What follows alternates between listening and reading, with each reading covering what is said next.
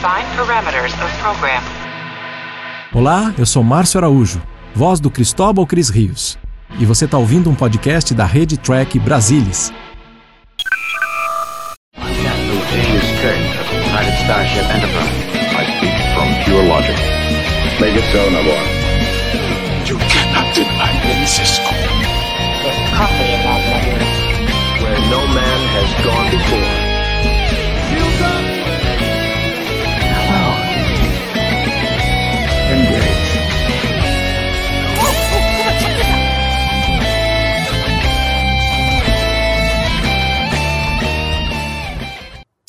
Olá, muito boa noite, sejam muito bem-vindos a mais uma edição do Trek Brasilis ao vivo.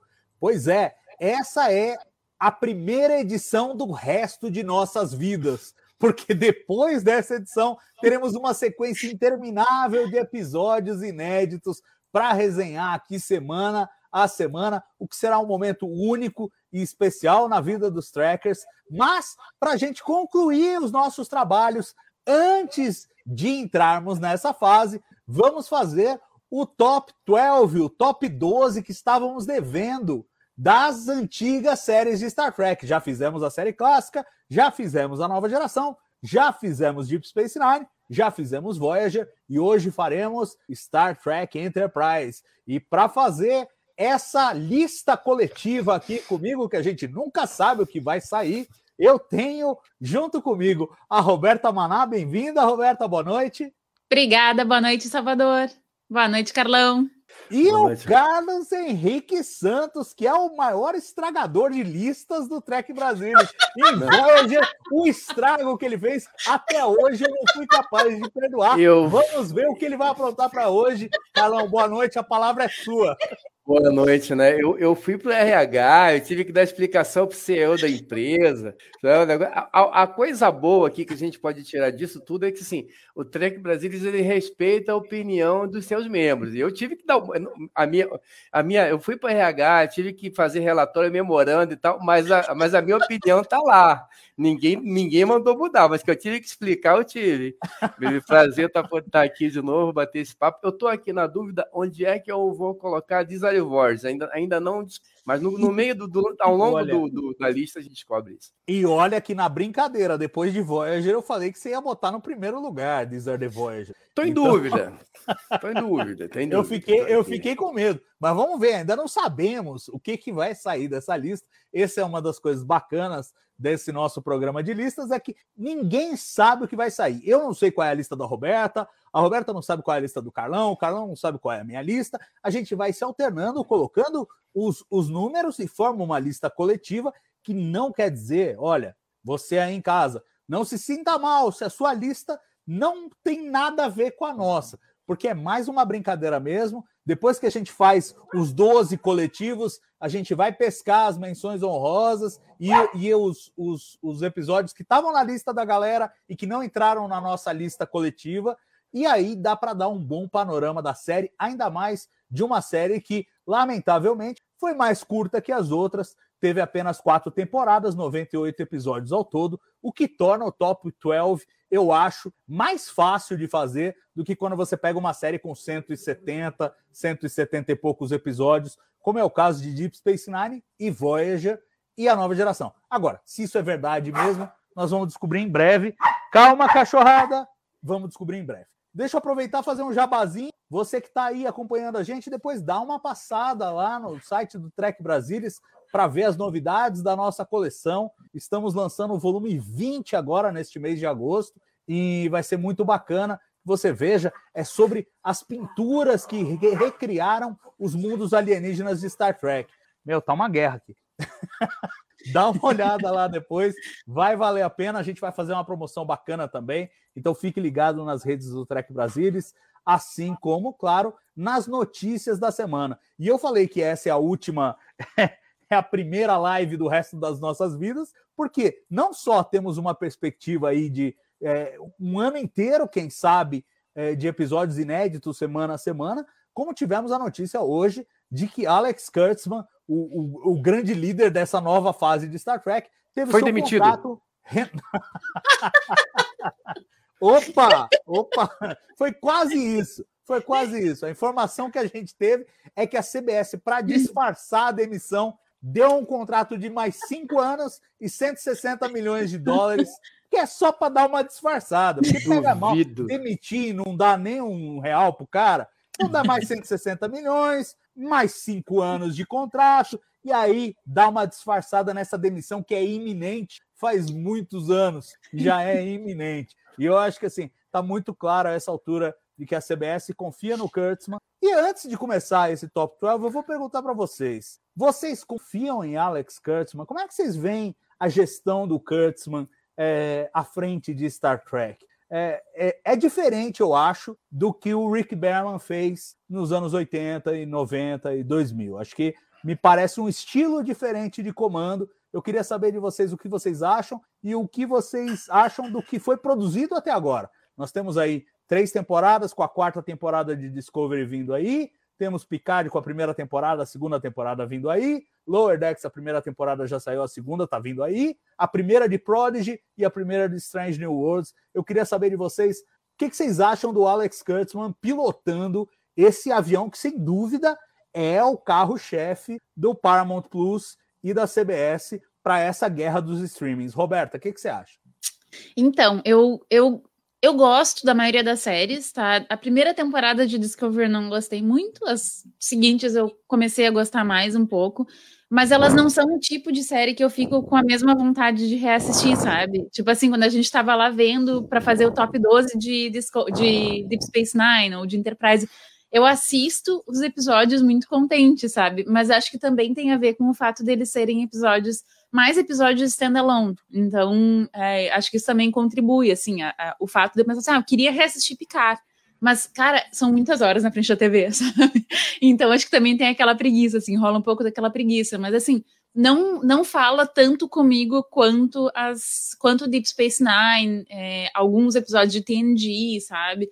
É, mas, assim, eu também acho que não ia funcionar outra TNG, sabe? Outra Voyager hoje. Eu acho que precisava de um olhar diferente, de um formato diferente. Então, assim, eu acho interessante, acho legal saber que tem vários, vários fãs novos, sabe? Gente que eu conheço que está entrando para a franquia em função das novas séries.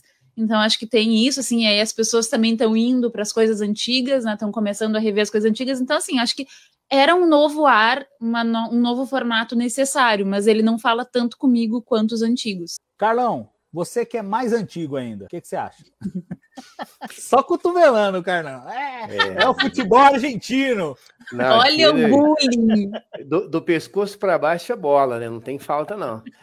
Eu, eu acho bastante interessante, justamente por ser da antiga, e a gente já, eu já, já teve essa discussão aí várias vezes, né? Eu acho que Jornada ela sempre foi positiva quando ela tentou ser diferente do que vinha sendo feito anteriormente. As séries fizeram sucesso, para mim, fizeram sucesso por causa disso. Eu acho que a gente que funcionou nos anos 80, 90, 2000, para dizer o óbvio, né? Tem que ser diferente, a gente está numa outra, num outro milênio e a gente precisa de coisas que falem para os novos fãs. Eu tô com 52 anos de idade, eu daqui a pouco não tô mais aqui, né? Então não adianta ficar fazendo série para mim. É, tem que fazer série para minha filha de 19 anos, para minha filha de 4 meses de idade, tem que fazer séries que falem para esse público jovem. Talvez, talvez, essas séries, para mim elas falam, né, de uma outra linguagem. Talvez, como a Roberta falou, não falem para todos os trackers, mas que bom, porque a gente tem, ao longo de toda a existência de jornada, a gente tem é, é, produções diferentes, falando para públicos diferentes, mas sempre falando sobre jornada. Isso é importante e é necessário e é bom que se renove. Eu vejo que o Kurtzman ele tem uma, uma, um modelo de gestão que é muito divide e dá uma direção, mas deixa cada um tocar o seu. E eu acho que isso é, é bem produtivo e é, é, é importante para que a criatividade aflore e para que você tenha produtos diferentes para públicos diferentes. Hoje é, é, é nítido, né, quando você olha para Discovery, para Picard, para Lower Decks e para o que a gente está vendo de Project, que são produtos, embora com uma linguagem de Star Trek, mas para produtos diferentes. Isso é extremamente bem-vindo. Eu acho que é extremamente positiva essa gestão. Boa, Carlão. E, e olha, eu, eu, concordo sempre com vocês.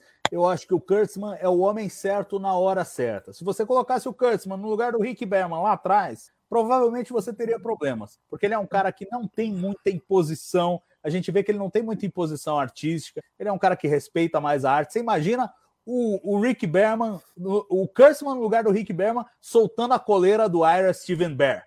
A gente ia descobrir que Deep Space Nine inteira foi só um sonho do Benny Russell. Né? É, ia acontecer isso. Ia acontecer. Se dependesse do Ira Bear, isso ia acontecer. Tinha lá a mão de ferro do Rick Berman que fala: olha, não fode o negócio do estúdio. Eles ganham dinheiro com isso. Não pode estragar. E agora, o, o Kurtzman, ao contrário do Berman, ele é um cara muito menos possessivo. Ele fala: Ah, Mike McMahon, você tem uma visão aí para fazer uma animação adulta de humor de, de, Star Trek? Vai, faz aí. Ah, você quer usar a fonte da nova geração nos créditos da. Tudo bem, usa, não tem problema. Ele não tem esse, esse apego criativo. A, a única, o único critério, me parece, o único filtro que ele impõe ali é o seguinte: tem que ser otimista, tem que falar bem do ser humano e da humanidade, de alguma maneira, e tem que ser criativamente diferente, tem que ser uma visão diferente. Eu acho que esse é o recado. Se a gente estivesse hoje encarando a possibilidade de, a partir de daqui a duas semanas, assistir 52 episódios inéditos em 52 semanas, em que tudo tivesse o mesmo gosto, ia ser difícil. A, a, a época lá da nova geração, Deep Space Nine, Voyager, Enterprise, era uma outra época. As séries às vezes exibiam concomitantemente, e assim, era naquela temporada da TV aberta, o cara perdia um episódio, ele assistia o próximo, não tinha. Não é como é no streaming hoje em dia. E eu acho que ele tá na posição certa, tá levando a franquia na direção certa, é inegável o, o resultado que ele está trazendo em termos de novos produtos. E agora a gente tem que ver quanto fôlego tem. Eu acho que essa é a próxima etapa, né? A partir do momento que ele renova o contrato mais uma vez, a gente já não passa a discutir do tipo tem futuro, mas a gente está discutindo agora qual é o tamanho desse futuro, qual é o fôlego, e eu acho que é uma coisa que se confunde com a própria indústria do entretenimento nesse momento. A Disney promete 10 séries de Star Wars. Vai ter fôlego para todo mundo consumir tudo isso? Como vai ser a competição com os outros streaming? E tem a Marvel junto, tem várias dessas franquias. Acho que a gente entra numa nova fase. Mas neste momento, é, o Kurtzman está entregando e olha, eu não, pode, não podia estar tá mais feliz. Porque assim, acho que tem para todo mundo. E, e, eu acho que essa é a diferença. Você pode gostar mais de Lower Decks e menos de Discovery. Você pode gostar mais de Picard e menos de Strange New Worlds. Acho que Strange New Worlds vai ser um slam dunk com todo mundo. Eu acho. Quem tá ansioso por Star Trek episódico, aquele formatinho clássico, uma Enterprise, um Spock para chamar de seu. não, não, não, tem como dar errado. É, não tem como dar errado. Eu acho que o, os fãs das antigas vão abraçar. Claro, vai ter aqueles que não vão se adaptar, mas tudo bem, isso faz parte desde a série clássica. Tem gente que até hoje fala que a nova geração não é Star Trek. Né? Salvador, Enfim. o Mário Burato pergunta: Bill vai aparecer em Strange New Worlds? Ele perguntou aqui nos comentários. O que, que vocês acham? Bill Shatner? Eu acho que sim, ele só eu escreveu o Bill, mas eu imagino que seja. Que não. eu espero que não, e eu acho que essa é outra questão é, que é polêmica. Acho que muita gente gostaria de ver o Bill Shatner de volta em Star Trek. Eu gostaria, em circunstâncias muito especiais que usassem ele de uma forma muito correta. Eu não vejo uma aparição em Strange New Worlds assim, tipo, ah, em um belo momento, uma viagem no tempo e pá, caiu um, um Capitão Kirk nonagenário no, na série. Não acho que é o jeito certo. Não há. Então eu espero que não. Mas eu, não, eu tenho certeza que não. Na primeira temporada, Bill Shatner não estará em Strange New Worlds. Eu, eu, eu seria capaz de apostar a minha mãe nisso. Coitada da minha mãe. Mas... Coitada. mas não, não vai estar. Agora, para o futuro, não sei o que, que vocês acham. Joguem, eu vou jogar para a roda. Vocês querem ver o Bill Shatner em alguma produção? Não digo nem Strange New Worlds, mas em alguma produção? Eu gostaria. Categórica no seu silêncio gestual. Nunca, nenhuma. Ponto. Não, eu, mas sabe eu por quê? É, é porque, assim, eu acho que. É, eu gosto dos episódios, por exemplo. Outro dia eu tava revendo um episódio de TNG em que o, o McCoy aparece. É, ele tá lá conversando com o Data e tal. Assim, eu acho tudo muito bonitinho, mas eu acho que é. Não sei, eu acho meio desnecessário, sabe? É, não, não acrescenta muito pra história, é só pra gente pensar, ah, tá, que legal, parabéns, sabe? Tipo, parece assim que é mais para os atores se sentirem incluídos e tal, do que para acrescentar na história, sabe? A não ser que seja uma história muito legal, que teve uma história muito legal dessas em TNG, é, quando quem foi que foi encontrado numa estação? Me ajudem. Ah. Ai, gente, encontraram um, um, da um série ator, clássica? É, da série clássica foi o Monte, Foi o Alex, o, o, o, o Scott. Scott. Ele estava preso num loop de transporte. É, isso aí. Então, mas foi sabe, bem, esse foi bom. Foi, mas aí é que eu, aí é que eu acho, aí foi uma história que é, tava, tava completamente, é, tipo assim, a história ela foi, ela, ela, ela revolvia ao entorno, no entorno disso, entende? Então eu acho que aí tinha, tinha fundamento. Agora o McCoy só aparecer lá conversando com o Data, eu achei meio Sabe? Então, assim, é, isso eu acho, sabe? Tipo, quando a história é muito legal e faz sentido, aí legal, mas. Mas ah, eu não gosto eu... do Shatner igual nunca. Então.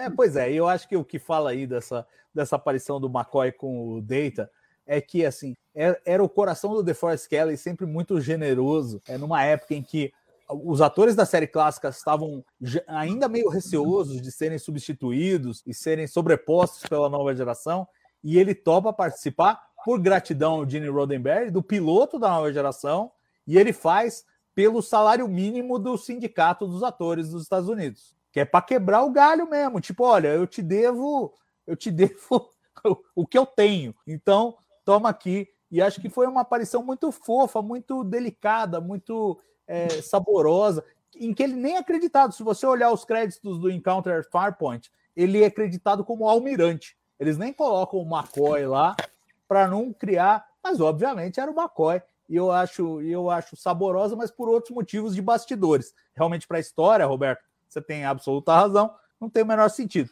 Agora, o Shatner não é dado a essa generosidade que o Force Kelly teve.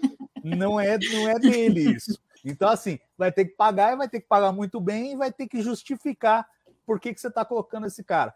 Eu não apostaria em Strange New Worlds e nem gostaria. Eu acho que, enfim, se acharem uma história para ele e tal, em alguma das séries, em algum momento, beleza. Mas forçar a mão, não, deixa o cara lá, tá se divertindo, fazendo The Unexplained e tal. Ele já teve a fase dele como Capitão Kirk e foi maravilhosa, sou fãzaço, mas as coisas mudam, né? E acho que a gente precisa andar assim como precisa mandar com o programa. Aqui a, a produção tá, pessoal, 15 minutos. E olha só, não, não, falamos nem do assunto aqui do negócio. Eu tô com saudade, pessoal. Respeita, que faz tempo que eu, não, que eu não tô aqui no programa. Mas vamos lá. Sem mais delongas, vamos começar com o top 12 de Enterprise. Vamos eleger os 12 melhores episódios de Enterprise numa lista coletiva e de uma forma muito democrática, eu decidi que eu vou começar essa lista. e, eu, e eu vou começar com um episódio, porque eu acho que ele tem que estar na posição 12, senão a gente mela o negócio. E é assim: In a Mirror Darkly é um episódio duplo da quarta temporada, traz o universo do espelho. Eu, eu, eu acho que ele é um episódio único, toda Star Trek porque eu acho que não teve nenhum outro episódio que se passa 100% no universo do espelho. Tipo, ele, ele se desapega da realidade Prime, não tem crossover, não tem ninguém vindo de um lado para o outro.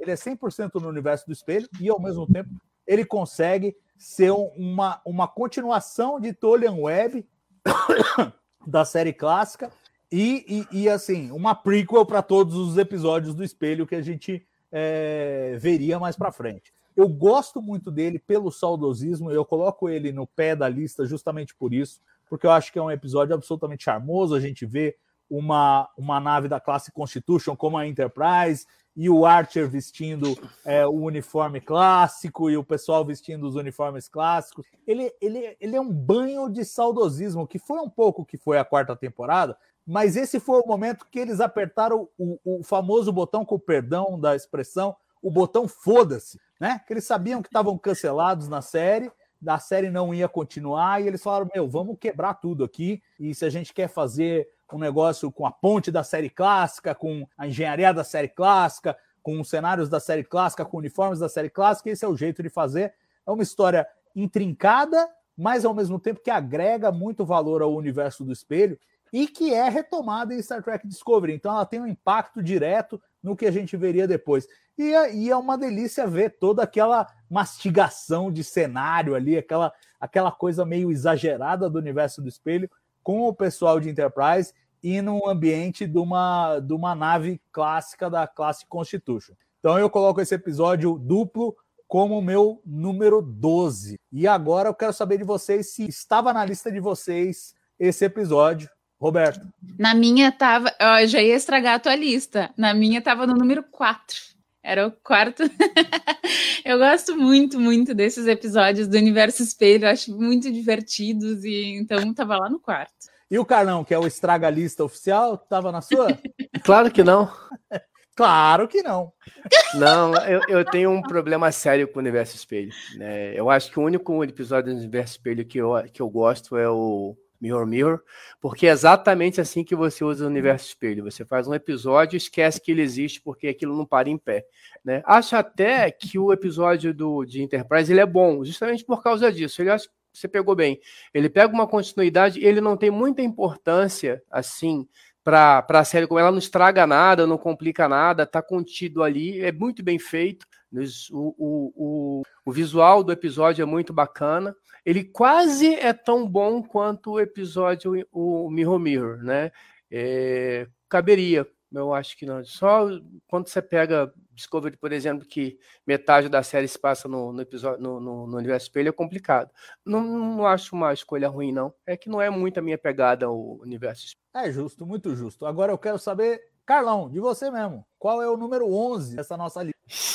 Suando sim aqui agora para ver se eu não vou passar no RH de novo, cara. Porque o... Tu vai acabar Bom, num tribunal aí da, da frota. Não, é, não, é assim, é, é assim, né? Agora eu tenho uma filha para criar, não posso ficar perdendo, né? É, é, é, como é que se diz? Não dá para ficar perdendo é, é, olha isso. Bom, eu vou colocar aqui um pouquinho de um episódio que eu gosto bastante e tem um pouquinho de saudosismo também, que é o Andorian Incident. Eu acho um episódio bem bacana.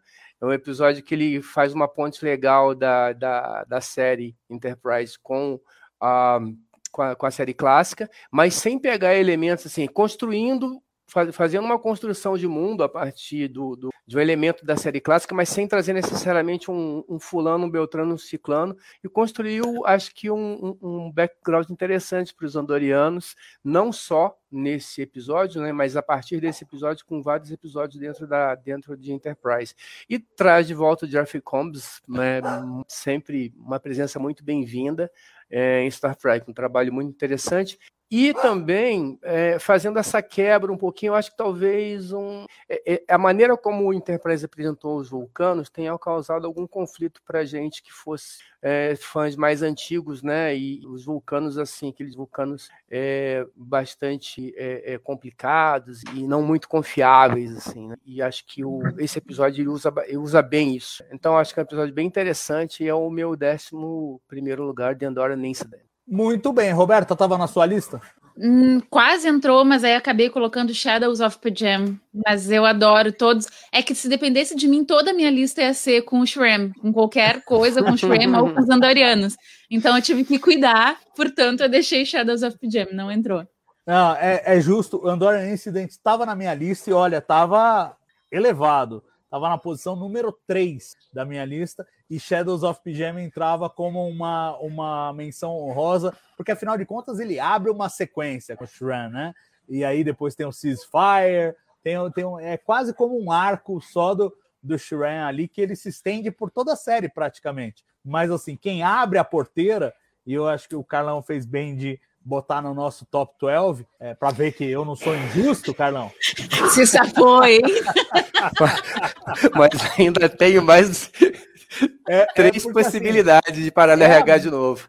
Era muito difícil fazer a introdução dos andorianos ali, era um, era um desafio, era uma coisa. E eles fizeram muito bem. Acho que foi a primeira vez que Enterprise teve aquele gostinho de ah, essa é a série prequel que a gente imaginava que fosse ser feita é, com, com a premissa da série. Eu acho que é a primeira vez que eles entregam isso e está bem colocado na posição número 11. E agora a posição número 10 cabe a Roberta. Roberta, entrega para nós. Qual é a 10? Então, a minha 10 é justamente Ceasefire. É, que novamente a gente volta nessas, é, nessas rusgas aí entre ondorianos e vulcanos. E eu enfim, é isso, assim, eu adoro tudo isso e eu adoro o Shrem em qualquer episódio que ele aparece, eu acho muito. Boa. Carlão, tava, tava na sua, não? Não, não, esse eu não tava. Tava o Shadows É. of Jane, mas o Ceasefire não tava. É, na minha também não tava, mas por, por causa disso, acho que Enterprise já estava numa fase transicional de Star Trek, em que a gente começava a ter uma priorização da, da serialização. né? Por mais que fosse picotado, a gente sente que tem uns episódios que andam juntos, e na quarta temporada fica ainda mais grotesco isso, porque realmente são eles andam juntos e eles estão em sequência. Então, é, eu acho que o, o Ceasefire ele é um, um ótimo representante desse arco, como o Andorian Incident e como o Shadows of Pijam. E aí a gente tem que fazer as escolhas. Entraram dois, parabéns para o Jeffrey Combs e para pro Shiran, que já entraram com dois. E agora eu vou lançar o episódio número 9, que eu vou ver assim que o meu celular desbloquear. E o meu episódio número 9, eu não sei quão controverso é isso, gente. Eu coloquei Regeneration. É o episódio da segunda temporada que traz os Borgs. E assim, quando eu me lembro, de novo, essa coisa de ser velho tem esse problema, né? Eu me lembro de quando o episódio foi anunciado. E eu falei, cara, vão enfiar os Borgs na Enterprise, vai dar ruim. E quando você vê o episódio, você vê que ele faz sentido, ele se encaixa muito bem com o que veio em primeiro contato e ele consegue usar esses vilões sem barateá-los. Então eu acho que é um, é um desafio enorme que eles se propuseram a fazer. E diferentemente da entrada anacrônica que eles fizeram com os Ferengues, essa sim eu repudio e recrimino. A, a entrada com os Borgs eu acho que foi bem feita, foi bem executada, é um bom episódio. Não merece estar no pé, né, nas primeiras posições, mas eu acho que na posição número 9 ele está bem entregue. Eu quero saber de vocês se estava na lista de algum de vocês. Da Roberta, não. A minha lista ele não entrou assim, não por não ser um bom episódio. Eu acho ele um ótimo episódio. Se eu não considerasse toda crono... todo o resto do canon de Jornada nas Estrelas, sabe? Porque, tipo assim, para mim ele bagunçou demais. Assim, até hoje eu não consigo entender como é que tudo aquilo aconteceu e ninguém estudou. Não sei se, tipo, se o Picard e toda, toda a tripulação da Enterprise esqueceram, não mataram aquela matéria, se pularam. Eu não sei o que, que aconteceu para eles terem sido apresentados aos Borgs pelo, é, pelo Q, entendeu? Então, tipo, eu acho que bagunça muito, assim, eu acho um episódio excelente, ele tem, assim, aquele, aquela tensão, tu fica, sabe, tipo, quando, quando aqueles caras começam a entrar, e aí quando aquele Borg começa, aqueles sinais, os, os sinais vitais começam a... Putz, tu fica assim, caralho, sai daí, meu, sabe? É um episódio que é muito bom. Mas assim, para mim ele bagunça demais, então não tá nem nas minhas menções. Entendi, entendi. Você tem medo dele. Você fala, meu, esse é um episódio de quebrar franquias, quebrar É. cronologias. É, eu, eu acho que esse barco, eu, eu acho a preocupação legítima, mas eu acho que esse barco já tinha zarpado com a história da 7 de 9, porque a gente tem os pais da 7 de 9 que sabiam dos Borgs e estavam atrás dos Borgs ativamente muito antes do Picard em Kill E ao mesmo tempo a gente também tem a Guinan, que foi é, é de um povo que foi massacrado pelos Borgs e foi resgatada pela Enterprise B lá no século 23 ainda. Então, assim, acho que rumores dos Borgs, é, histórias que estavam na, na, na, no subsolo ali sobre os Borgs já deviam existir há muito tempo. Era uma questão só que, assim, não houve um contato oficial. Aí o Picard é o primeiro a falar: ah, então, esses caras aqui, esses caras aqui. E eu, eu interpreto dessa maneira, mas de novo, é, é, já é um queijo suíço. Voyager foi lá, deu uma metralhada na, na, na, na, na continuidade, Enterprise terminou de arrematar. E, e, mas eu acho assim, com o arco de primeiro contato, que volta até o século XXI, as coisas até que fluem satisfatoriamente. Carlão, estava na sua lista não? Não, não estava não. Mas... Você odeia Borgs? Não, não, não odeio não. Eu acho os Borgs interessantes, apesar de da, da Voyager ter dado uma uma acalmada, né, no, no, sentimento dos Borgs, mas eu acho que é bem por aí, assim, entendi a preocupação da Roberta, o comentário dela acho que até faz sentido, mas assim, se a gente for parar para pensar que de repente na nova geração a gente viu os Borgs meio como instituição, né, e ali na, na, na Enterprise é meio é mais uma das 285 mil raças novas que a tripulação da Enterprise é, é, é, encontrou, então não, vejo problema tão grande de você ter um episódio com Borg. A questão ali talvez seja um, um pouco de, de, de falta de ambição que eu mesmo vou queimar o meu filme quando eu falo isso, porque eu curto os episódios com os Romulanos, por exemplo, né? Então é uma coisa muito pessoal isso daí, né? Então, assim, eu, eu vou dizer para você que, ah, eu tô dizendo aqui, ah, eu não, não curti muito o episódio porque é meio que, ah, vamos usar Borg, mas os caras usam Romulano também e eu gosto, então faz mas bacana. Não, não tenho nenhum problema com Regeneration. Só quero dizer que vocês acabaram com toda a história da 7 de 9, que eu, que eu adoro. E agora, toda vez que eu olhar, eu vou ficar pensando, putz, é mesmo, não, não faz sentido. Funciona, tudo funciona. eu acho assim, eu acho que assim, é, a, a, gente exigir que o Picard soubesse de tudo de antemão é meio síndrome de universo pequeno. Tudo bem ele não saber. Tudo bem, ele não sabia quem era a raça que destruiu o povo da Gaina. A Gaina estava lá no, no Tem Forward. E tudo bem, eu acho que é, o mundo é muito grande, o universo mais ainda. Então, é, eu não, eu não me incomodo com isso, não. Me incomodou nos Ferengues, porque aí eu achei que foi gratuita a introdução dos Ferengues em Enterprise, num, num episódio que, enfim, ele não agrega nada, ele não segue nenhuma trilha deixada antes, quer dizer, ele não tem nenhuma razão de ser. O, Picard não conhece os Ferengues lá no século 24 e a gente está encontrando, tropeçando nos caras no século 22. Mas eu acho que dos Borg saindo de primeiro contato funcionou. E agora, Carlão, entrega para nós. Olha, até agora temos a posição número 12, In Mirror Darkly, da quarta temporada. Posição número 11, The Andorian Incident, da primeira temporada. Posição 10, Ceasefire, da segunda temporada. E, e, e posição 09, Regeneration, da segunda temporada. Qual é a posição número 8, Carlão? Posição número 8 vai ser agora, hein? Posição número 8 é. Eu tô na dúvida aqui, porque vou colocar Dead Stop. Dead Olha, Stop. o Carlão hoje tá forte, velho. Tá inspirado, meu. O Ed, não, esse... lembrem. Eu não me lembro muito pelos nomes. Não, Dead, Dead Stop é um episódio que a, a, Enterprise ela, ela tá com problema, assim. E é, eu acho que é bacana o episódio, porque primeiro que ele tem um quê de continuidade. A, a Enterprise sofreu alguns danos nos episódios anteriores e chega num determinado momento que ela tá com o motor de dobra pifado, né? E aí ela com motor de dobra pifado vai demorar não sei quantos anos para ela conseguir voltar para para a federação, para a frota estelar, a federação existe ainda, né, para a frota estelar. E isso eu acho que é bacana, porque eu falo, é, dá um pouco mais esse, esse, essa percepção da, da onde eles estavam, né, do, da dificuldade que era das primeiras viagens, né, de realmente você ter uma nave indo realmente onde ninguém jamais esteve, porque na, nas outras séries ah, tá tudo meio aquele terreno conhecido e tal. E ali não, ali você, putz, cara. E aí você tem que fazer o quê? Você tem que pedir ajuda para alguém.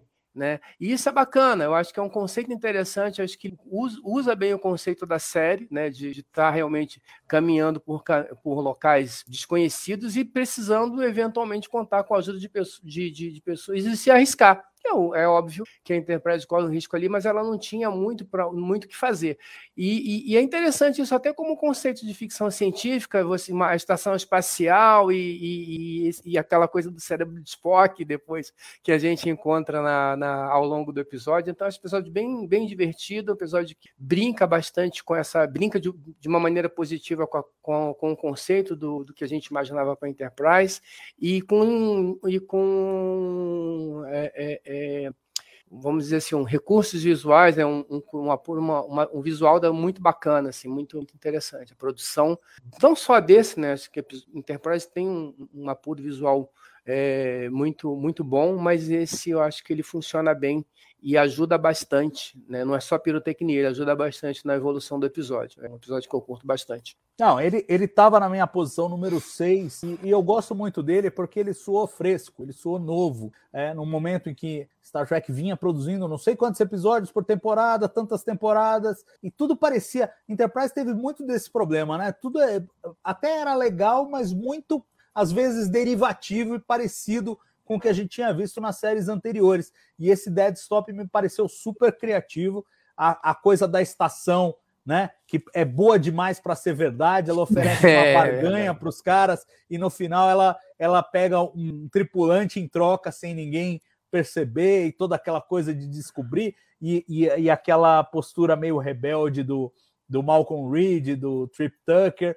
Eu acho que funciona super bem nesse episódio. Eles usam bem tanto a personalidade dos, dos, dos, dos tripulantes da Enterprise, como uma trama de ficção científica que a gente não tinha visto antes. E eu acho eh, absolutamente intrigante. É bem aquela coisa de estranhos novos mundos. Eles chegam numa estação e a estação se adapta ao tamanho da Enterprise para poder recolhê-los e oferece todos os concertos por uma barganha. Eu achei, eu achei bem legal. Tá na minha posição número 6. Roberta, na sua lista não entrou, pelo visto. Não, não entrou.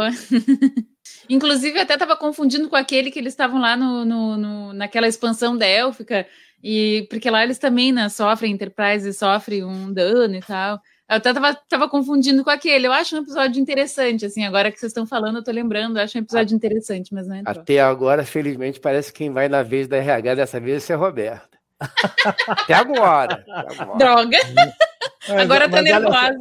Mas olha só, o Carlão mencionou a questão da continuidade, ele vem logo depois do Minefield, que é o primeiro contato com os Romulanos, que a Enterprise é danificada por uma mina romulana, então a nave fica toda ferrada e tal, e aí na sequência encontra essa estação. Também é muito legal, e de novo, aquele status embrionário de Enterprise do tipo, somos uma série ainda antiga, mas estamos tentando fazer mais serialização, e tá naquele meio de campo. Eu acho que no começo da segunda temporada eles deram uma engrenada, uma engrenada boa nos quatro primeiros episódios. Depois ela foi descendo, né? A segunda temporada acaba que é a, me- a menos favorita.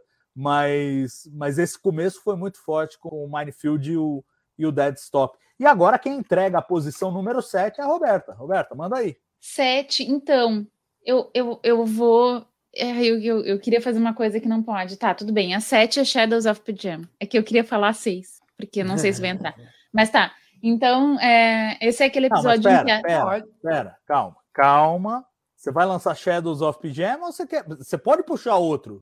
Isso é em tempo real. Se você decidir que você quer puxar seis para garantir e tal, você Vou pode. puxar seis, então, First Flight.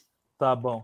Então, boa First. Flight é aquele episódio em que a gente fica sabendo da história do inimigo, é, como é que chama? É, amigo, inimigo, enfim, o, o, o Nemesis do, do Archer, que ia fazer o primeiro voo e tal, e aí eles, é, ele é, vai demais, em- né, eles estão tentando é, andar mais rápido e tal, e aí a nave quebra e os vulcanos aproveitam a oportunidade para fazer tudo ir para trás, tudo parar. E eu acho que é muito. Eu gosto muito de Enterprise por nos mostrar como foi esse início. Assim, eu, eu acho, acho, acho que a série ela, ela foi muito boa, sabe, nisso, assim, de nos mostrar os problemas com teleporte, como as pessoas tinham medo, sabe? Então, essas coisas eu curto bastante esse episódio. Então, a gente fica sabendo é, como foram as escolhas do primeiro piloto, do primeiro capitão e tudo mais. Então, assim, e aí ele. Agora esqueci o nome do capitão, né? Que ele morre, e aí o A.J. Archer. Robinson. Robinson, isso. E aí o, o um, Archer tava lá muito chateado. Enfim, eu acho um episódio muito, muito legal, assim. É um episódio também que ele, ele confidencia isso com a, é, com a T'Pol. Então, eu acho bem, bem bonito o episódio. Tava na sua lista, Carlão? First Flight estava. É um episódio bem bacana por tudo que a Roberta falou. E eu acho que é um episódio que tem essa coisa de, para mim, pelo menos um, um pouco de homenagem também, até para o pessoal que realmente trabalha com a parte de que é que está aí no trabalhando com a parte de pesquisa espacial, voos e tal. Então, assim, é é uma coisa muito arriscada. Sempre é isso, muito arriscado. A gente lembra bem né, da tragédia da Challenger e, e várias outras perdas, vidas que se perderam para que o programa espacial ou os programas espaciais conseguissem avançar. E acho que foi. E, e- e eu tenho certeza, apesar de a gente não ter os dados, você, Salvador, conhece bem melhor que a gente. é, muita gente teve que fazer, correr riscos ali e, e fazer concessões, até pessoais, para que as coisas acontecessem. Então, acho que além de tudo isso que a Roberta comentou, o episódio para mim ele soa um pouco como homenagem também para esse pessoal. Estava na minha lista assim, um pouquinho mais para cima, mas é um episódio que eu tenho carinho por ele também. Não, é, sem dúvida. Eu, eu, coloquei como menção honrosa, porque eu acho assim que ele, ele destoa um pouco do tom de Enterprise. Aliás, eu acho que Enterprise devia ter mais o tom desse episódio. Entendeu? Se ela fosse mais como esse episódio, ela seria uma série melhor. Mas, mas claramente foi assim: ah, ah, o estúdio não deixou a gente fazer o que a gente queria, então vamos fazer só nesse episódio. E aí fizeram, achei um episódio maravilhoso. Eu, eu adoro First Flight por tudo isso que vocês já falaram mas eu, eu, não, eu não tive as manhas de colocar na lista porque eu acho que ele não é representativo. É aquele episódio meio ponto fora da curva, assim, sabe? mas que eu acho que representa muito bem essa transição que eles originalmente queriam representar entre o programa espacial atual e o futuro de Star Trek. Então acho que ele faz essa essa transição de uma forma bacana, tem aquele sabor right stuff, né? Os eleitos, e, e eu gosto muito, gosto dos personagens e gosto da forma como ele é contado. Né? A gente praticamente não tem ação no episódio em si. É, é o Archer e a T'Pol numa cápsula auxiliar, tentando detectar não sei o que de matéria escura. E enquanto eles estão lá, ele está contando a história porque o Agent Robinson tinha acabado de morrer na Terra. E eu acho, acho o formato legal, ousado, mostra uma época que eu espero que a gente volte a ela em alguma medida, em que você podia contar histórias menores, histórias eh, de, de, do sentimento de uma pessoa e hum. não do futuro do universo inteiro. E Sim. eu acho que First Flight fez isso muito bem. Estava nas minhas menções honrosas, mas eu contava com vocês para botar ele na lista. Então tô, tô, absolutamente tranquilo. E agora Viu? Me livrei dessa, hein, Carlão? Dessa vez eu ah, tá aí, ó, é, o pare, a briga tá, a briga tá ali, tamo junto.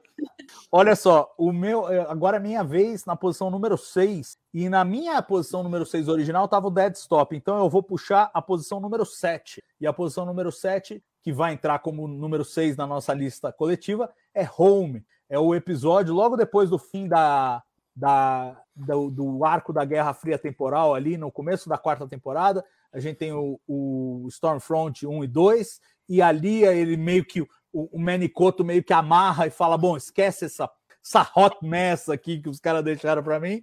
E, e ele, ele é basicamente um novo piloto. E é o terceiro piloto de Enterprise. Exatamente. Né? A gente piloto. tem o Broken Ball, que é o primeiro piloto. Aí a gente tem o The Expanse no final da segunda temporada que vai abrir o arco Cindy, é, que é um segundo piloto. E aí a gente tem o Home, que é aquele já do, do capitão mais amargo, o capitão é, que já saiu lá fora com toda a ingenuidade que ele tinha de encontrar novas civilizações e viu que o universo é super hostil e ele está super amargo e ao mesmo tempo confrontado ali com a capitã Hernandes, que vai assumir a Columbia NX-02 e ela super entusiasmada, como ele estava lá no começo da série, e ele falando: olha, o bagulho é louco lá fora. Então, muito cuidado e tal. E eu, eu achei assim, uma série muito, um episódio muito reflexivo. E, de novo, é uma das coisas que me atrai em Enterprise. Se você vai fazer uma prequel de Star Trek, você tem que retratar os sentimentos e, e o drama envolvido em você sair do mundo que a gente vive para chegar no mundo de Star Trek clássico né? E eu acho que esse episódio representa muito bem. E dos três pontapés iniciais que a série teve na tentativa de se reinventar, eu acho esse o melhor deles. E ainda tem um lance da Tipol lá em Vulcano com o, o Trip, que também é uma história que eu acho que ressoa bem. Eu gosto muito desse episódio. Eu acho que dos três pilotos, entre aspas, é o mais bem acabado deles. E eu vou colocar na posição número 6, sob risco de não estar na lista de vocês. Quero saber se está na lista de alguém. Na minha não entrou, porque na verdade já tinha. Aí é que é o problema das listas, né? Eu já tinha seis episódios. Não, já tinha mais de seis, já devia ter uns oito episódios. E aí eu cheguei na quarta temporada e eu pensei, caraca, o que, que vai acontecer agora? Como é que vai ser? Então eu acabei colocando os episódios mais à frente daquelas outras trilogias, mas realmente eu fiquei. Eu fiquei assim, porque eu também gosto muito do, Storm, do Stormfront, acho muito divertidos aqueles episódios, então eu. Mas teria entrado, mas não entrou. E você, Carlão, também não? Não, eu fiquei na dúvida entre Home e Broken Ball. até coloquei Broken Ball lá em cima, décimo segundo, porque eu nem acho um episódio tão bom assim, mas acho que ele é representativo. Acho que é um. Se a gente fosse pegar todos os pilotos de série Broken Ball, acho que não é ruim, é interessante. Mas Home tem é, esse lado que você comentou da. da... E, e, e, e, a Capitã Hernandes é uma personagem que eu gostaria de ter visto mais. Ela vai aparecer depois, né? Não tanto, mas eu acho que essa relação ali que apareceu entre o, o Archer e a, e a Hernandes e a, e, a, e a, postura dela, eu acho que seria uma personagem bem bacana, bem interessante. Então, acho que ele apresenta tudo isso que você comentou e a personagem Hernandes, que é uma personagem que acho que daria, daria bastante caldo se a série tivesse seguido na, naquele caminho lá. Não ficou, não, mas é um. É um, um excelente episódio, assim. E eu fiquei ali, e, e dessa fase, eu, eu tenho o mesmo sentimento que a Roberta. Eu gosto do, eu, do muito do do. O primeiro, o, o, o, o duplo que vem antes. Stormfront. É, eu acho que é Stormfront, Stormfront, eu gosto bastante dele e eu fiquei ali olhando muito para Stormfront, acabei não olhando muito para Home, mas eu também não coloquei o Stormfront porque assim, ele é gostosinho, mas ele não é assim, um, é quase um guilty pleasure. Então assim, não coloquei na lista, mas é um personagem que eu também gosto de assistir de vez em quando. Não, acho perfeitamente justo, Carlão. Tão justo que agora você vai nos entregar a posição número 5. Eu sou o 5? Então, o 5, eu, eu, eu peguei aí um, um episódio da, já da, da, da, terceira temporada. E é uma temporada que é uma temporada complicada para mim, né? Porque eu acho que, ela, na minha opinião, é, é uma boa temporada, mas eu acho que ela funciona bem, é quase que uma temporada moderna de série moderna, porque ela funciona bem se juntando todos os episódios chegando até o final, né?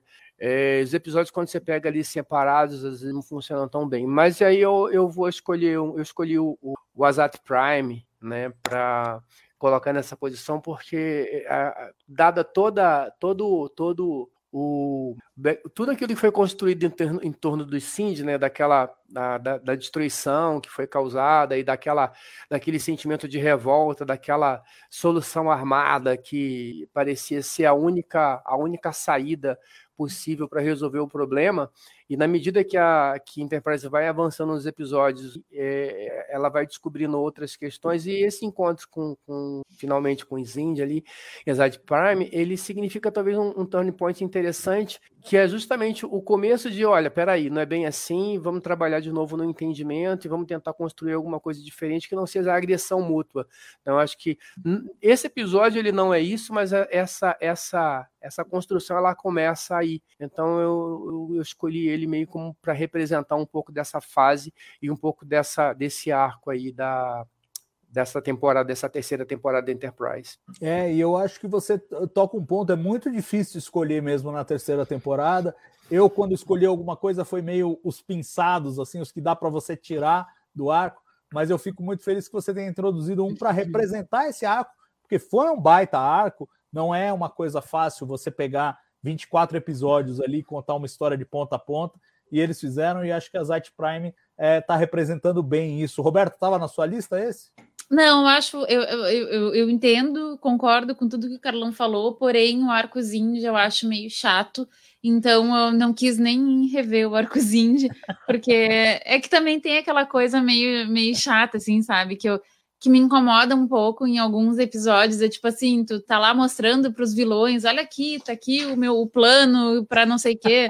E os caras, ah, eu não acredito, tu pode estar tá fabricando prova, não sei o quê. Aí eu acho isso tão enfadonho, sabe? Aí eu acabei não botando nada do arcozinho. Ah, é justo, é justo. Eu, eu também não coloquei, mas assim, pela dificuldade que o Carlão mencionou, é muito difícil você pensar um, falar esse aqui representa. Eu acho que a argumentação dele para defender o Azat Prime como um turning point do arco e justificar a escolha, eu acho, eu acho muito boa, porque eu tive a mesma dificuldade que você.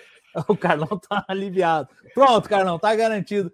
Mais um ano aí de contrato. Mais cinco anos de contrato, ó. não, 160 eu, milhões? Não, eu quero com 160 milhões e, para ser demitido depois do quinto ano. Aí, cara, você pode me demitir no primeiro ano se você for pagar 160 milhões. Ou então trabalhar da vida, você escolhe o que você quiser fazer. Gente, Bom, um comentário aqui Zizi JJ, que tem o mesmo problema que eu. Gente, eu amei essa série, mas já faz muito tempo que eu assisti, então eu tô boiando quando vocês falam só os títulos dos episódios. Com, eu, eu compreendo totalmente, tamo juntos, Zizi. Então, só para a gente lembrar de dar um pequeno, é, uma pequena pincelada no que foi o episódio. Então, beleza. Vamos dar uma sinopse. E a Roberta, que trouxe isso à nossa atenção, é a que vai inaugurar essa tendência com o número 4. Então, o meu 4 era In a Mirror Darkly. Porém, então vamos. Ah, eu adoro esse. Vai ser United. É o episódio que a gente encontra telaritas, andorianos e romulanos é, brigando loucamente. É, e aí depois a gente vai descobrindo que tem uma nave. Quer dizer, os Romulan eram os romulanos que estavam botando os telaritas contra os humanos, contra os andorianos. Tipo, eles tinham uma nave lá toda camuflada, que daí a nave ia e, e aí destruía, né, ela se camuflava e fingia que era Telarita para destruir uma nave andoriana e assim por diante. É, então, nesse episódio, eles acabam descobrindo esse plot romulano, e aí isso leva a encontrarem uma, uma andoriana albina, que, enfim, era uma raça diferente e tal. Então, assim, esse plot, ele é, é aquela dificuldade de Enterprise, né, que vocês estavam comentando mais cedo, assim, que como a gente tem esses arcos, fica difícil, às vezes, a gente pegar um episódio. Mas esse episódio eu acho muito legal, porque ele traz aquela capacidade humana e do Archer especificamente, né, de, é, de unir, de é, ele tem uma, eu gosto muito da atitude do Archer, né, porque ele consegue ser agregador, mas ele também consegue ir lá e ser grosso, grosso com, quando precisa com os telaritas que tem que ficar se xingando, aí ele fica se xingando, é a coisa mais engraçada aquilo, né? É, eu acho que é inclusive é nesse episódio que ele começa, começa o episódio xingando ele e a host se xingando, sabe? Então é muito divertido, assim. É, mas enfim, o Archer ele tem essa característica que eu gosto muito, é uma das coisas que eu acho mais é, incríveis assim nessa série, né? Como eles conseguiram trazer isso à tona. Então esse episódio, para mim, é meio que mostra isso, assim, engloba é, essa essa esse traço de personalidade do Archer que lá na frente vai levar à criação da federação. Pois é, acho a escolha absolutamente perfeita. Inclusive, era esse, e não esse especificamente. Eu roubei um pouco no jogo. Eu coloquei o Babel One, que é o primeiro desse arco, aí vem United e daí é, The Inner é, como um arco que para mim era o número um da série, porque para mim Enterprise desde o começo era assim o caminho até a fundação da Federação. E aí a gente teve o exemplo mais bem acabado do papel dos humanos na fundação da federação e essa coisa do arte. Tem um monte de lances legais, ele desafiando o, o, o Shran e cortando a antena do Shran. É, é, é, tudo muito bem sacado nesse arco todo, o envolvimento dos Romulanos já prenunciando a guerra Romulana, que nós, viciados em Star Trek, sabíamos que tinha que acontecer em algum momento ali próximo e, e, e já faz esse prenúncio, essa preparação. Para mim era o número um, estava na minha lista, mas eu, eu tinha, para ser totalmente honesto, era Babel One, e aí com menções honrosas para United e The Inner, que eram, que eram os dois da, da sequência. Mas assim, é para mim esse, esse era número um. Carlão, estava na sua lista? Cara, exatamente igual a sua. É a mesma coisa, tá? Eu tinha, eu, eu, eu acho um, um arco era, era tá, seria minha posição 2, tá? Mas não o United, seria o Babel One, né? Da mesma maneira. E aí com menções honrosas para o United e para o Aina pelo, pelos mesmos motivos. De novo, a gente cai naquela questão de serem arcos, e aí, sim, se a gente coloca os três, é meio complicado. Diferente de você fazer para um duplo, né? E tinha que escolher um. Eu acho que dos três, como um episódio assim, fechadinho, eu acho que o Babel One ele funciona melhor mas acho que qualquer um dos três, e o Ironard no final, acho que talvez seja o mais fraquinho dos três, assim, mas acho que como, como arco ele funciona muito bem. Aí entra naquela questão também do, dos Romulanos e a gente entender que essa participação é importante. Eu escrevi há nos tempos imemoriais do, do TB até um, um artigo sobre isso, né? Podemos ter Romulanos em Enterprise, porque a gente ainda estava naquela discussão se seria ou não, porque é, é o que se falou, era o que se esperava que a Enterprise fizesse, e eles foram fazer isso no quarto ano de uma forma muito interessante, uma história muito bacana. Escolhi o Babel One também para representar essa, esse, esse arco que é Babel One United. Pois é, eu queria é, repercutir dois comentários que eu vi aí passarem pela tela rapidamente. O Vinícius Rampazzo antes falou um pouco sobre o arco do Archer, essa coisa da, da evolução dele, né? De sair é, é isso aí. O crescimento a mudança de visão do arte ao longo da série é muito bem retratada e interpretada por Scott Bakula. Eu acho isso mesmo, né? Porque ele começa meio como o, o, babão do universo, né? Tipo, ah, nossa, nós vamos ver, vai ser tudo lindo, tudo maravilhoso. E ele começa tomando uma pancada atrás da outra, vê que a coisa é mais complicada. E ao mesmo tempo, com aquela desconfiança natural dos vulcanos, começa a ver que não é bem daquele jeito. E aí ele tem uma transição de desilusão, né? Durante todo o arco Zindi, ele, ele quase se torna outra pessoa. Ele fala: Meu, vai ter que ser na porrada mesmo, porque essa gente não entende e tal. E durante o arco, ele faz uma transição que torna ele mais duro, mais cínico, mas ao mesmo tempo sem perder o idealismo. Ele recupera a sua, a, o, o seu idealismo, mas sabendo: olha, não dá para a gente ir lá sem levar uns phasers e uns torpedos, porque vai ser ruim.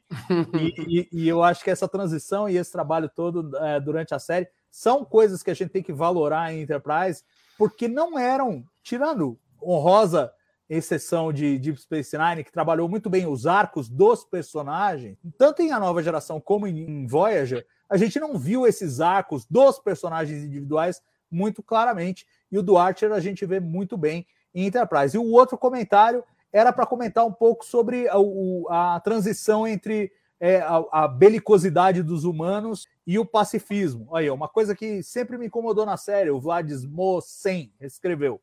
Como a humanidade foi pacificada se os personagens são ainda belicosos? Bom, tem que entender que nós estamos em Enterprise no século 22, então nós estamos mais próximos do que nós somos hoje no século 21 do que do que nós seremos no futuro de Star Trek nos séculos 23 e 24.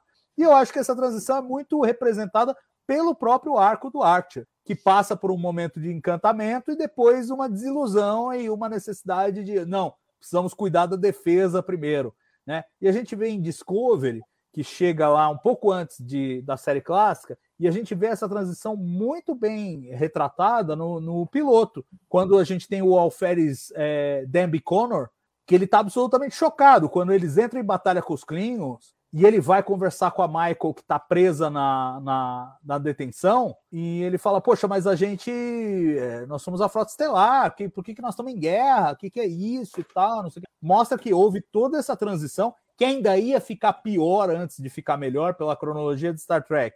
Depois de Enterprise acabar, a gente ainda ia ter uma guerra com os Romulanos, e aí a fundação da federação e tal, até chegar o momento em que o Connor lá, o, o Alferes de Discovery, fala: Nossa, que estranho, a frota estelar em guerra. E aí a gente tem a guerra Klingon e voltamos para um estado mais belicoso, que é onde a gente encontra a série clássica, que o Kirk está sempre pronto para socar primeiro e perguntar depois. é só assistir que você vê que é isso aí. Então, para mim, faz muito sentido o arco assim é, mais amplo da, da federação e dos personagens humanos. Vamos agora para a posição número 3 e cabe a mim a dúbia honra.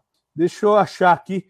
O meu número 3 original era The Andorian mas esse já foi. Então eu vou puxar o que é o número 4 e vou citar um episódio da terceira temporada que eu escolhi justamente porque é possível pinçá-lo do arco principal da terceira temporada e ele se chama Twilight. E é basicamente Capitão Archer com Alzheimer. É basicamente essa a história. Ele, a, a, gente já encontra num ponto do futuro em que o Archer é, ele tá velho e ele não se lembra de nada que aconteceu. E a Tipol todos os dias tem que contar para ele por que, que ele está ali, o que, que aconteceu, que a Enterprise teve um problema e, e os, os Indy venceram e eles tiveram que se, é, que se, é, se alojar num, num, planeta lá isolado.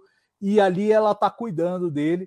E, e todo dia ele precisa ser lembrado de onde ele está e ele vai dar ideias que ele já deu antes. Eu achei um retrato super humano, usando um, uma coisa de sci-fi, mas super humano do que a gente vê com pessoas que realmente têm problemas com, com doença de Alzheimer, que é aquela coisa que você não consegue ter memórias de curto prazo. Então, o que aconteceu ontem, o que aconteceu nas últimas horas, você esquece imediatamente, mas você lembra ainda do que aconteceu décadas atrás, anos atrás, você só não consegue é, reter o momento. E eu achei um, um, retrato muito bonito. E, e assim, como Star Trek faz de vez em quando, né? De pegar uma coisa e falar, não, vamos, vamos jogar numa linguagem de sci-fi, um drama que é absolutamente humano. E eu adoro esse episódio, achei um dos episódios, um dos grandes episódios do terceiro ano, e que não depende do Arcos Indie. Tava na lista de alguém aí? Sexto. Sexto. Tava Fala então um pouco, Carlão, já que na Roberta não estava.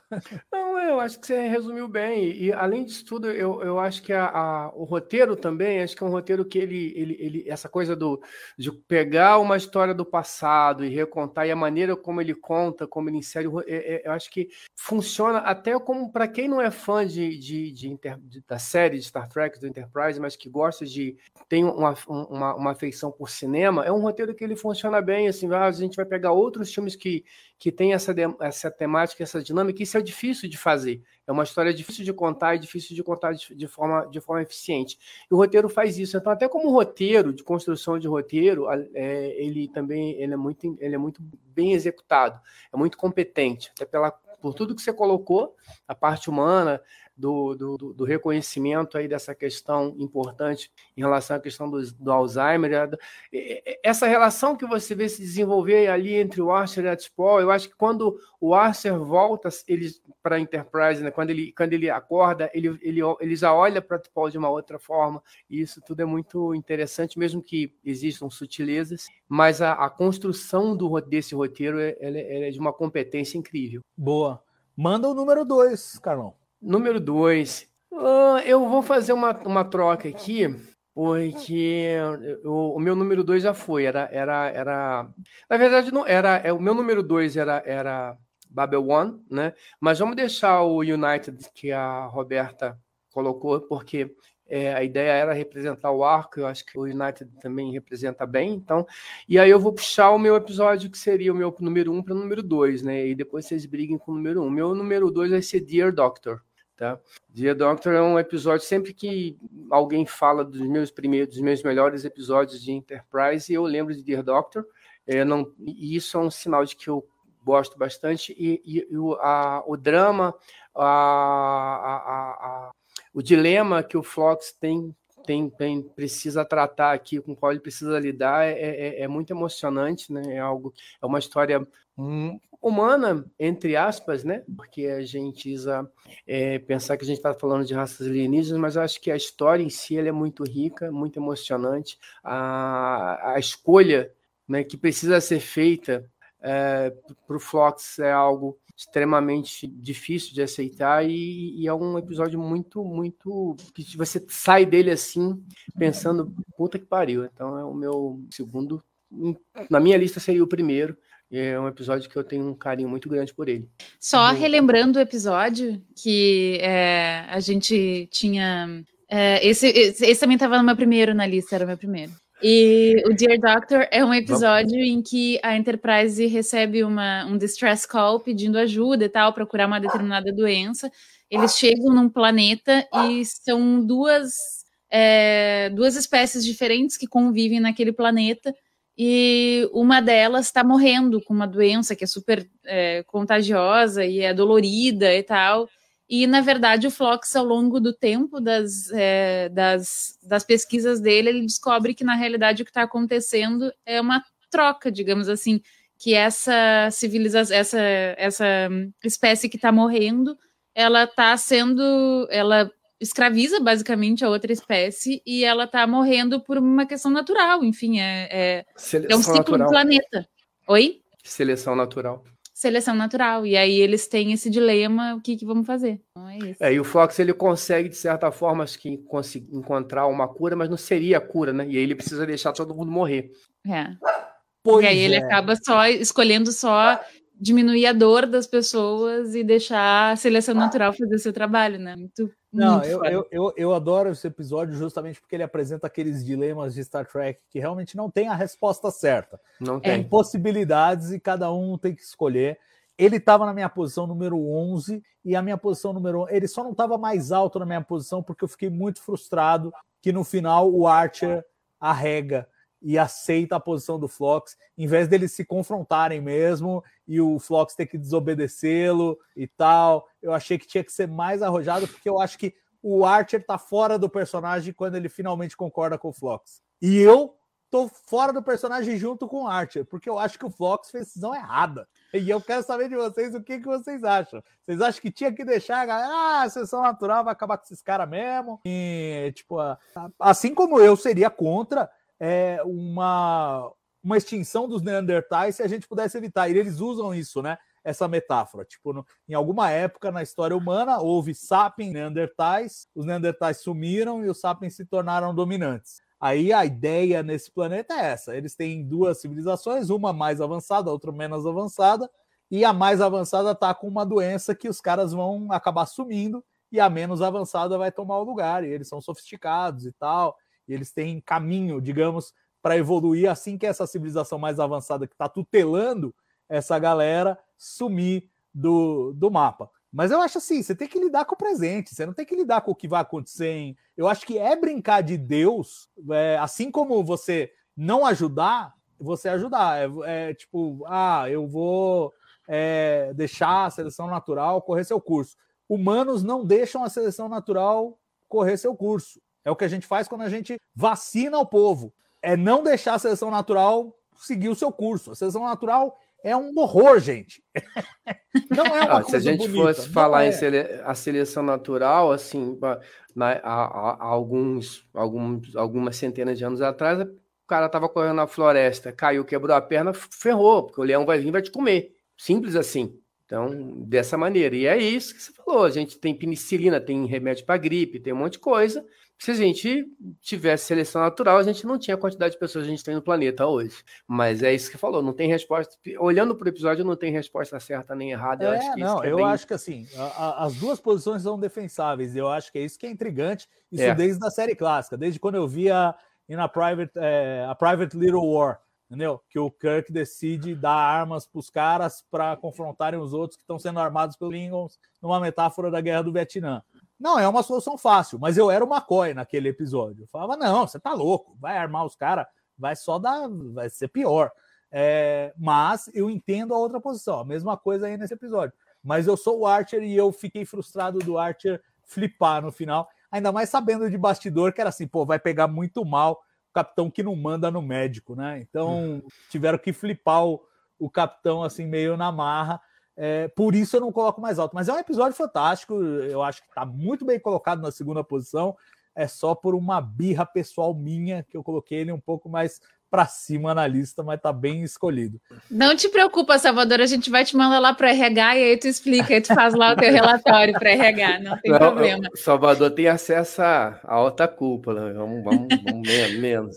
Mas só para deixar claro aqui, eu sou time Fox.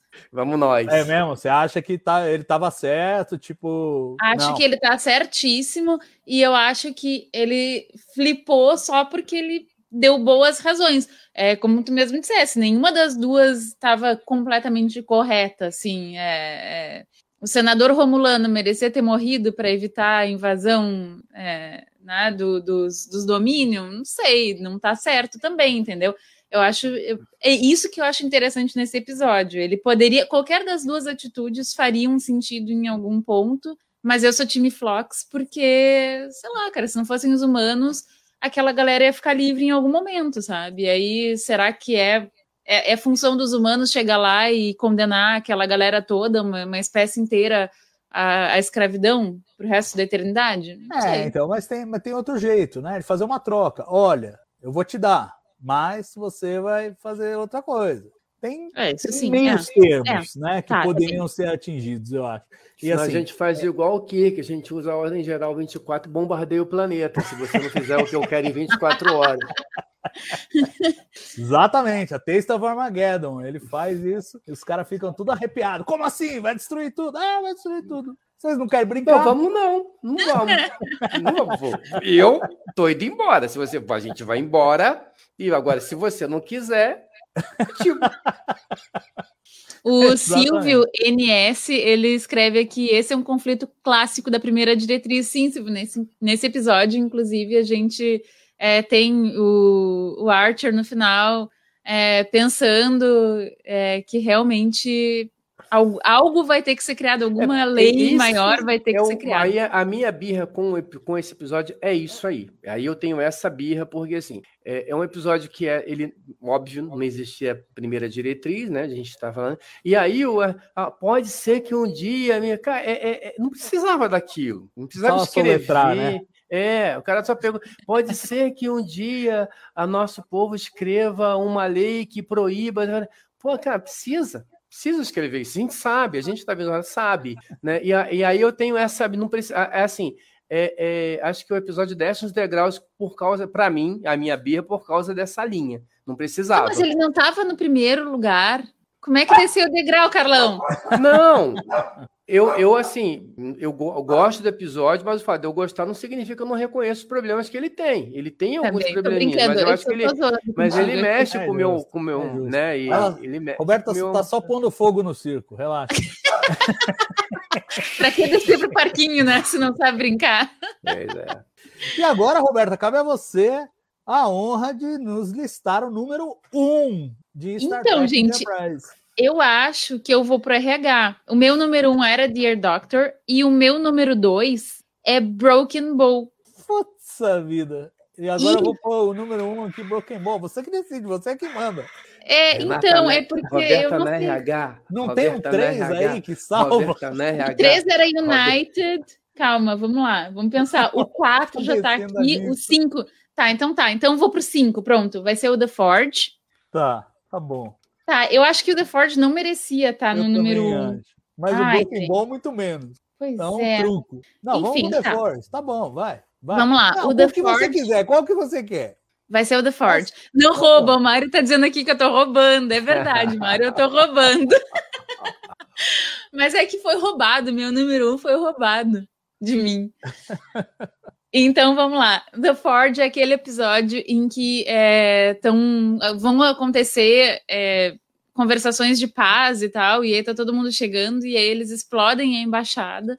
E aí os romulanos, os vulcanos vão lá e colocam. Eu tô falando aqui romulanos foi um ato falho, porque foi bem romulano aquilo. Eles colocam a culpa numa, numa pessoa de uma, de uma seita é, que seria mais que seria seguidora é, de- dos, dos ensinamentos do Sarek e tal, e aí que, só que enfim, eles fazem mind meld e tal, e aí eles colocam a culpa nessa galera, então vai o Archer e a T'Pol para ir atrás dessa galera. E aí eles têm que atravessar um deserto e tal. E é um episódio que é muito legal.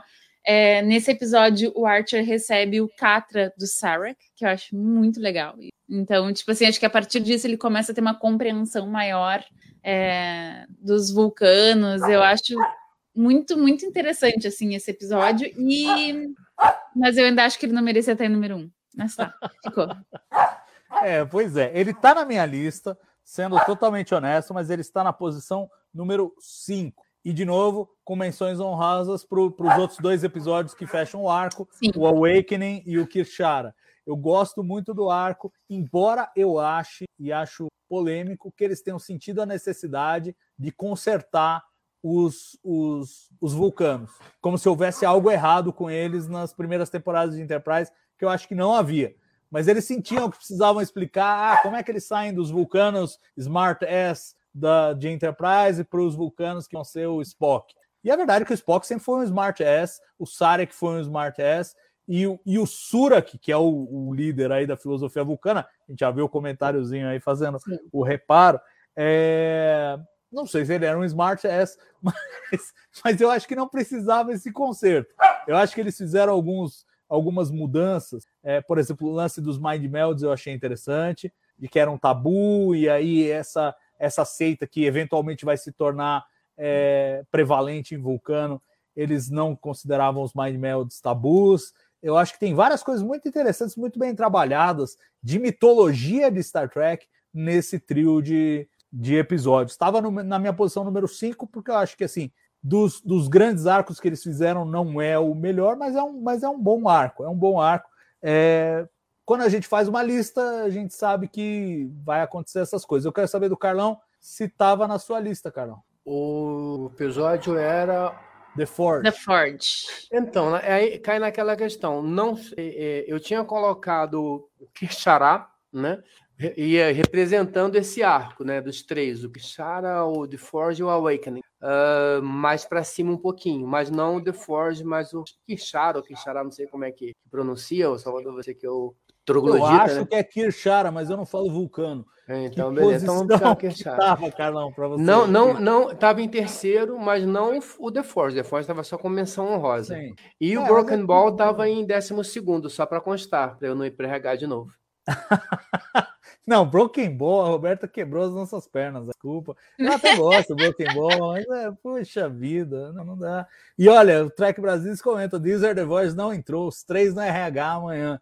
Wizard The Voyages é a pior coisa que fizeram desde É, e aí Play, eu né? acho que tinha um, um, eu, não, eu não me lembro, uma pessoa comentou, né? E assim, se, se alguém aqui comentou sobre isso, sobre Voyagers, e se a gente não gosta. Não, ninguém gosta daquele episódio. Eu acho que eu não, não conheço alguém não, que cara, goste. Eu gosto de exatos 25 segundos do episódio. Que é o final, quando faz a transição entre a Enterprise NX01, a Enterprise clássica e a nova geração antes de acabar o episódio. Aquela sequência de efeitos visuais eu acho maravilhosa. Se pudesse ser só aquilo o episódio, seria perfeito. O episódio de, ah, aí ó, um presente para os fãs, 28 segundos de episódio. Tava ótimo. Agora, a história em si é muito triste, é muito ruim. Mataram o Trip assim de uma forma totalmente gratuita. Ah, foi a Daniela Teixeira que perguntou aqui, né, se, se a gente Visa gostou do último Void. episódio do, do, do- de Enterprise que ela leu, que não foi bem recebido pelos fãs. É, não, não foi mesmo, não. Pelo menos Exato. nós aqui não É. recebemos bem. Exato. Se ela também não gostou, ela tá com a gente. Fique tranquila, não se sinta mal. É, mas se ela quiser gostar também, é, né, Também pode, também- também pode. Mas vai ter que E- explicar, porque eu não consegui. E teve um outro comentário também sobre o fato da, da- de não ter episódio da, da Guerra Fria temporal. Eu, pelo menos, não tenho restrições com problemas de viagem no tempo. Eu preferia que não, que não tivesse. né? Então, eu não É. tenho nenhum apreço pelos episódios da Guerra Fria temporal, não. Nenhum deles. Não, foi, foi por, por esse mesmo motivo que eu não incluí nenhum, apesar de eu acho que tem alguns que são bem decentes. eu Eu gosto acho do Shockwave, Stormfront. a primeira parte é muito boa. Shockwave. Eu acho que o Cold Front é defensável. Tem algumas coisas ali que são legais, mas realmente os caras não sabiam para onde iam e era uma coisa meio que marretada numa série do século 22 e eu realmente fiquei desconfortável. Agora, gente, vamos para as menções honrosas, o que sobrou aí da lista de vocês que a gente não colocou na nossa lista coletiva, lembrando sempre a todo mundo que está nos assistindo.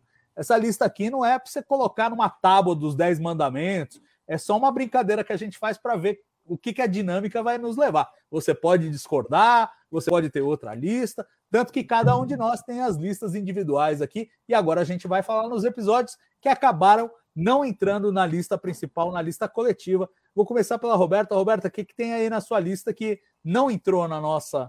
Não entrou várias coisas. Então, não entrou Broken Bowl, Civilization, que é do- da primeira temporada, que eu acho um episódio muito fofinho, que o Archer. é, que eles descobrem que tem uma, é, um cara de. Usando uma, é, uma tecnologia num planeta que é pré-dobra, e aí ele tá matando um monte de gente e tal, e aí eles vão lá se meter nos, né, né, nesse planeta. Não entrou Cold Front, que era menção honrosa, não estava na lista. É, mas é um episódio que são os religiosos que estão lá para ver umas estrelas e não sei o que, entram lá na. E aí já tá naquela função da guerra temporal, assim, que é um episódio que eu gosto bastante. Shadows of Pajam, do qual eu já tinha falado. Tupal e Archer são sequestrados, e aí os andorianos entram para ajudar, os vulcanos entram para atrapalhar. É, não estão nem aí se, se, se a Tupal morrer, enfim.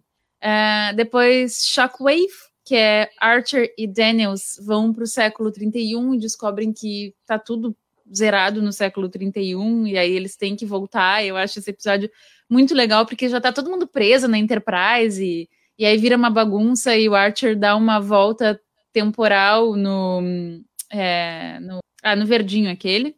Ah, entrou a Similitude, que é um episódio do que é outro episódio que o doutor ele brilha muito também nesse episódio, que eles criam um, um, um outro Tucker para extrair uma parte do cérebro dele para salvar o Tucker de verdade que tá, é, tá em coma. E é muito foda esse episódio. Entrou Borderland, porque eu adoro aquele arco dos aumentados, apesar de várias críticas que eu tenho. E Terra Prime, que eu também gosto bastante desse arco, tava, é, tava lá no final da minha lista. Muito bem, muito bem. É, eu, eu vou falar os que não entraram da minha lista e depois a gente termina com o Carlão. É, um que entrou, estava na décima posição na minha lista, era o Affliction, que faz dupla com Divergence, que é explicando porque os Klingons tinham testa lisa na série clássica, que eu acho que é uma coisa muito inside ball, assim, é uma coisa muito pro cara que é fã, assim, mas, mas eu gosto de Enterprise quando ela faz isso, ela fala, ó, vou te dar esse episódio, fã da série clássica, que ninguém mais vai se importar, só você, toma, é um presente meu para você, e eu acho que esse é um, é, é um desses sabores, assim, do tipo, uma, uma disputa ancestral entre os fãs sobre por que, que os Klingons mudam entre a série clássica e o primeiro filme, eles vão lá e falam: Ó, oh, tá aqui mais esse ingrediente. Tudo bem, depois veio o Discovery e descarrilhou tudo. Mas foi bom enquanto durou. Tinha ali uma explicação mais ou menos é, nesse, nesse episódio duplo da quarta temporada. Outro que entrou e que a gente acabou não incluindo foi um que a Roberta já mencionou, o Similitude. Eu acho maravilhoso. É o, é o, eles têm que executar o, na prática o clone do Trip para salvar o Trip verdadeiro. É o Tuvix do Fox. Ele tem que matar um para salvar o outro.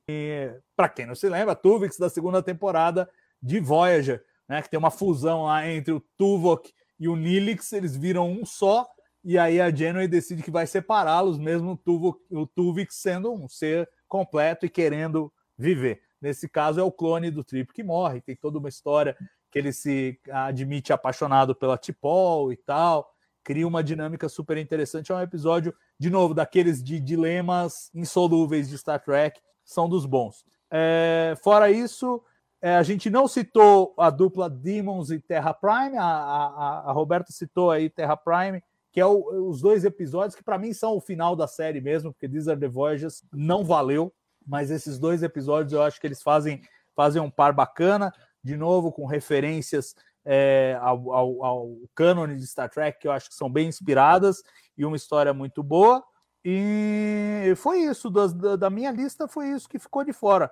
Carla, o que, que tem aí na sua que a gente ainda não falou? Ih, rapaz, que ficou de fora, né? Eu tava achando que eram, que eram as menções honrosas. Agora eu vou ter que olhar aqui de novo. Vamos, vamos lá. É, que eu não anotei aqui. Qual, qual uh, passa para mim aí de, de, volta como é que ficou a lista aí, Vamos lá. A lista final ficou número 12, In a Mirror Darkly. Número 11, The Andorian Incident. Número 10, Ceasefire. Número 9, Regeneration. Número 8, Dead Stop. Número 7, First Flight. Número 6, Home. Número 5, Azati Prime. Número 4, United. Número 3, Twilight. Número 2, Dear Doctor. E número 1, The Forge. Então, da minha ficarão fora Broken Ball.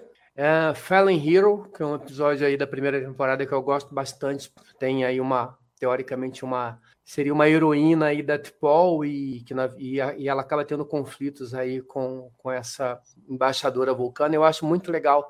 Ah, é muito difícil fazer um vulcano né, depois que o Spock, é, o Leonardo Nimoy, determinou o que, que é ser um vulcano em Star Trek. É muito difícil fazer um vulcano. Acho que só o Nimoy e o, e o, e o talvez o Sarek são vulcanos que a gente curte. Eu achei que a, a, embaixadora ali ela faz um papel bem bacana. Eu gosto muito desse episódio, Fala em Hero. Ficou o Twilight, né? Ficou de fora, né? Também.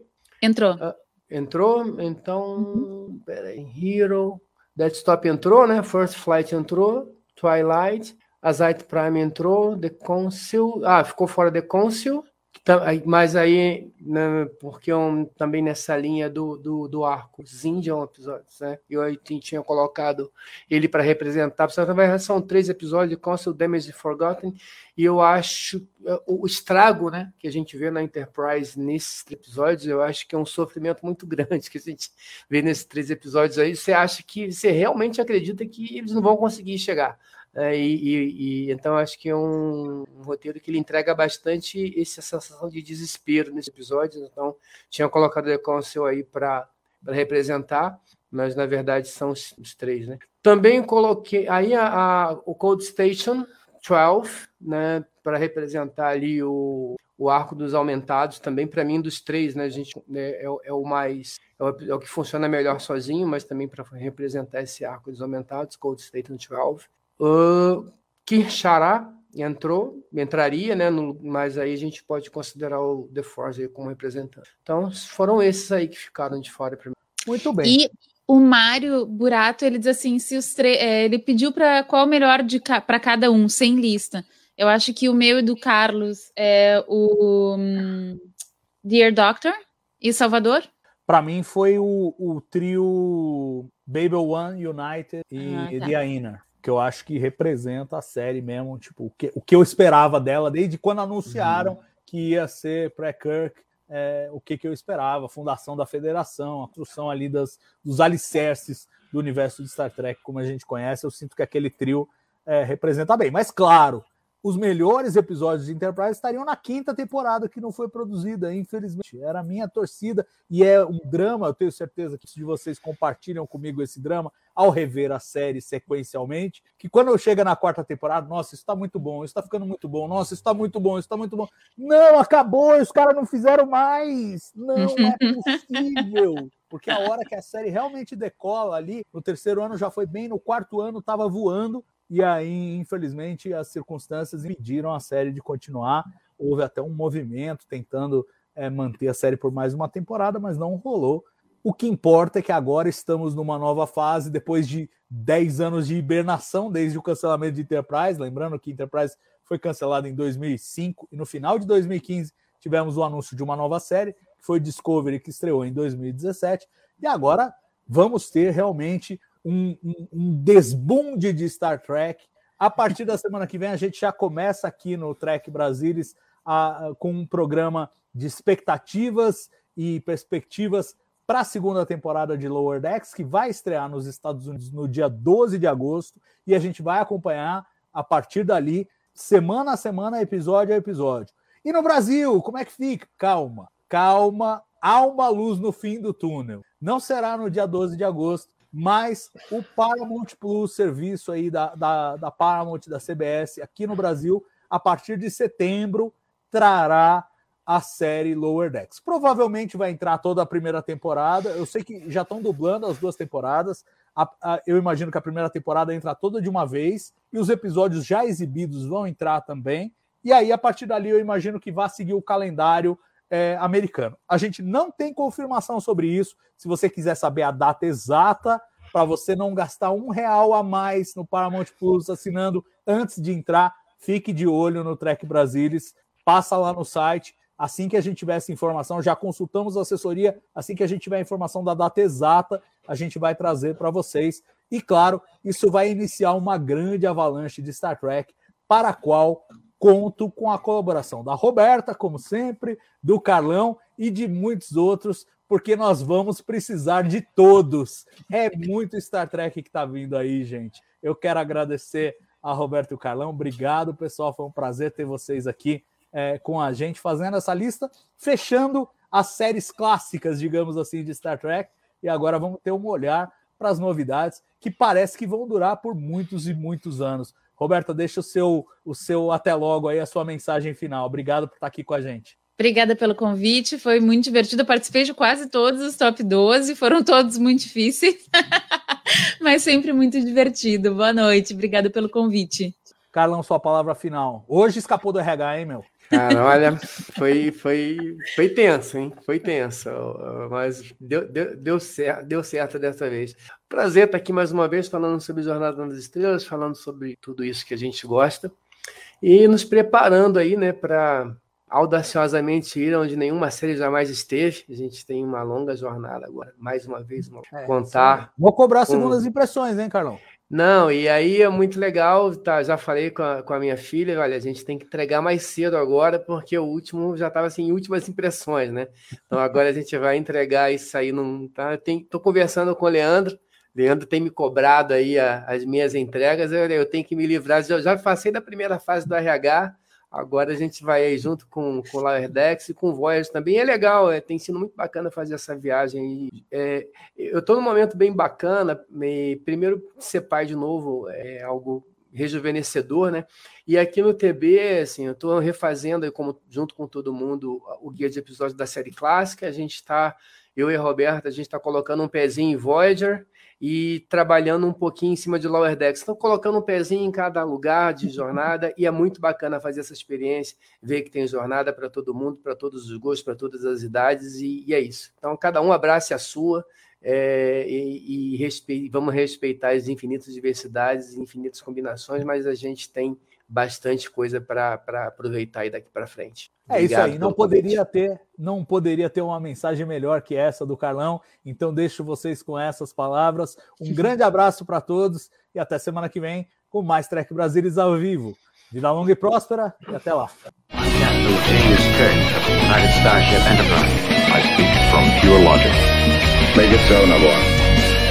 You cannot deny me, Cisco. There's coffee in that letter. Where no man has gone before.